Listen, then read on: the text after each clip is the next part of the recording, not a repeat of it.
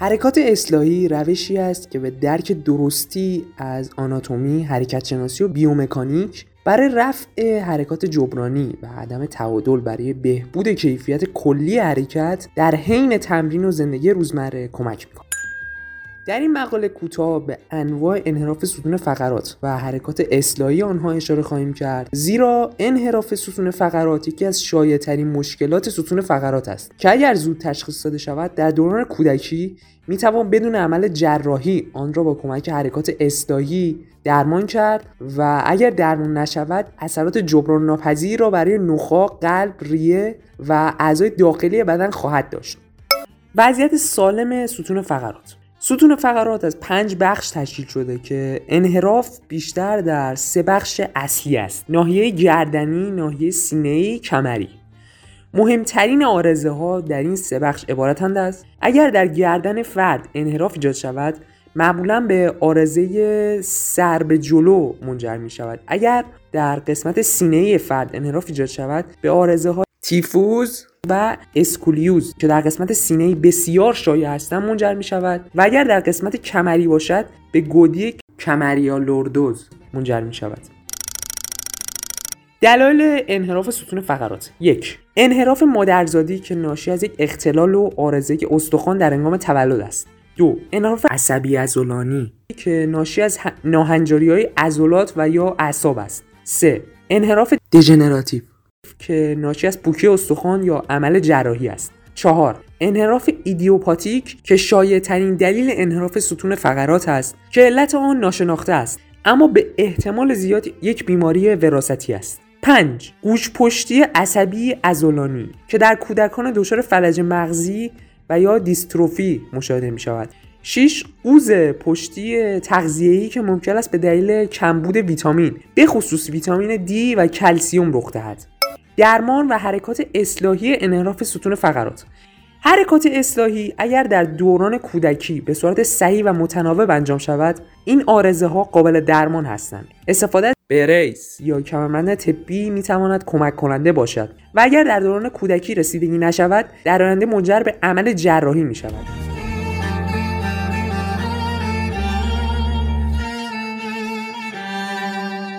آرزه های سر به جلو. ستون فقرات و گردن سالم یک انحنای طبیعی و مناسب به فردی دارد که به آرامی از پایین جمجمه شروع و به بالای قفسه سینه و کمر ختم می شود. این موقعیت غیر طبیعی و رو به جلو در ستون فقرات سر و گردن فشار زیادی بر روی دیسک ها، مهره ها و مفاصل ایجاد می کند که ممکن است انحطاط نخایی را تشدید یا تسریع کند. علاوه بر این کشش و تنش بر روی نخا و ریشه های عصبی مجاور را افزایش می‌دهد. یک عقب بردن چانه در 8 ساعت از روز هر ساعت ده بار این حرکت رو انجام دهید و هر دفعه به مدت 5 دقیقه نگه دارید و بعد از 10 ثانیه استراحت دوباره 5 دقیقه چانه خود را به عقب ببرید. دو پایین آوردن چانه در حالت تاق باز چانه تان را به طرف سینه تان بیاورید و 5 دقیقه نگه دارید و 10 ثانیه استراحت کنید و دوباره انجام دهید این حرکت را 10 بار انجام دهید. عارضه اسکولیوز اسکولیوز اختلالی است که در آن ستون فقرات از لبه تا لبه شکل منحنی به خود گرفته و در آن ستون فقرات از حالت S طبیعی به حالت C در خواهد آمد. این حالت معمولا در سنین نوجوانی و به هنگام مواجهه با بلوغ رخ خواهد داد و از فردی به فرد دیگر متفاوت خواهد بود. یک کشش دست به سمت مقابل سینه. دست را در مقابل سینه گرفته و با دست دیگر آرنج را بکشید. بدون چرخ ستون فقرات دست را بکشید. دو کشش چرخش نشسته.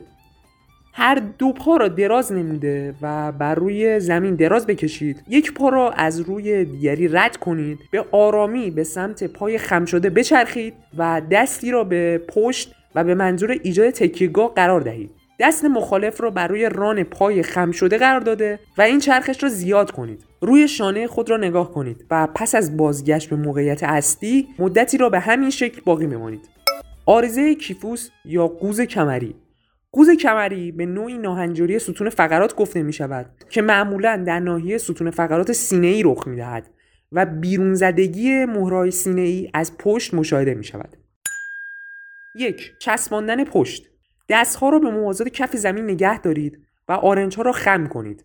در این حالت دستهایتان باید به سمت جلو باشد. کم کم دستها را به طرفین باز کنید. در نهایت همونطور که آرنج خم است دستها را به پشت ببرید و به عضلات پشت فشار بیاورید.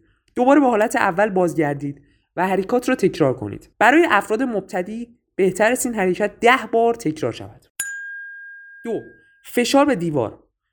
با سانتی متر فاصله مقابل دیوار ایستاده و کف دستها را درست مقابل شانه ها روی دیوار قرار دهید. پشت و پاها را صاف نگه دارید. به آرامی آرنج را خم کنید تا به سمت دیوار کشیده شود. با نزدیک شدن به دیوار دستها را به سمت دیوار فشار داده و آرنج ها را خم کنید. به موقعیت اول بازگردید و حرکات را به صورت دو ست دهتایی انجام دهید. آرزه گودی کمر یا لوردوز؟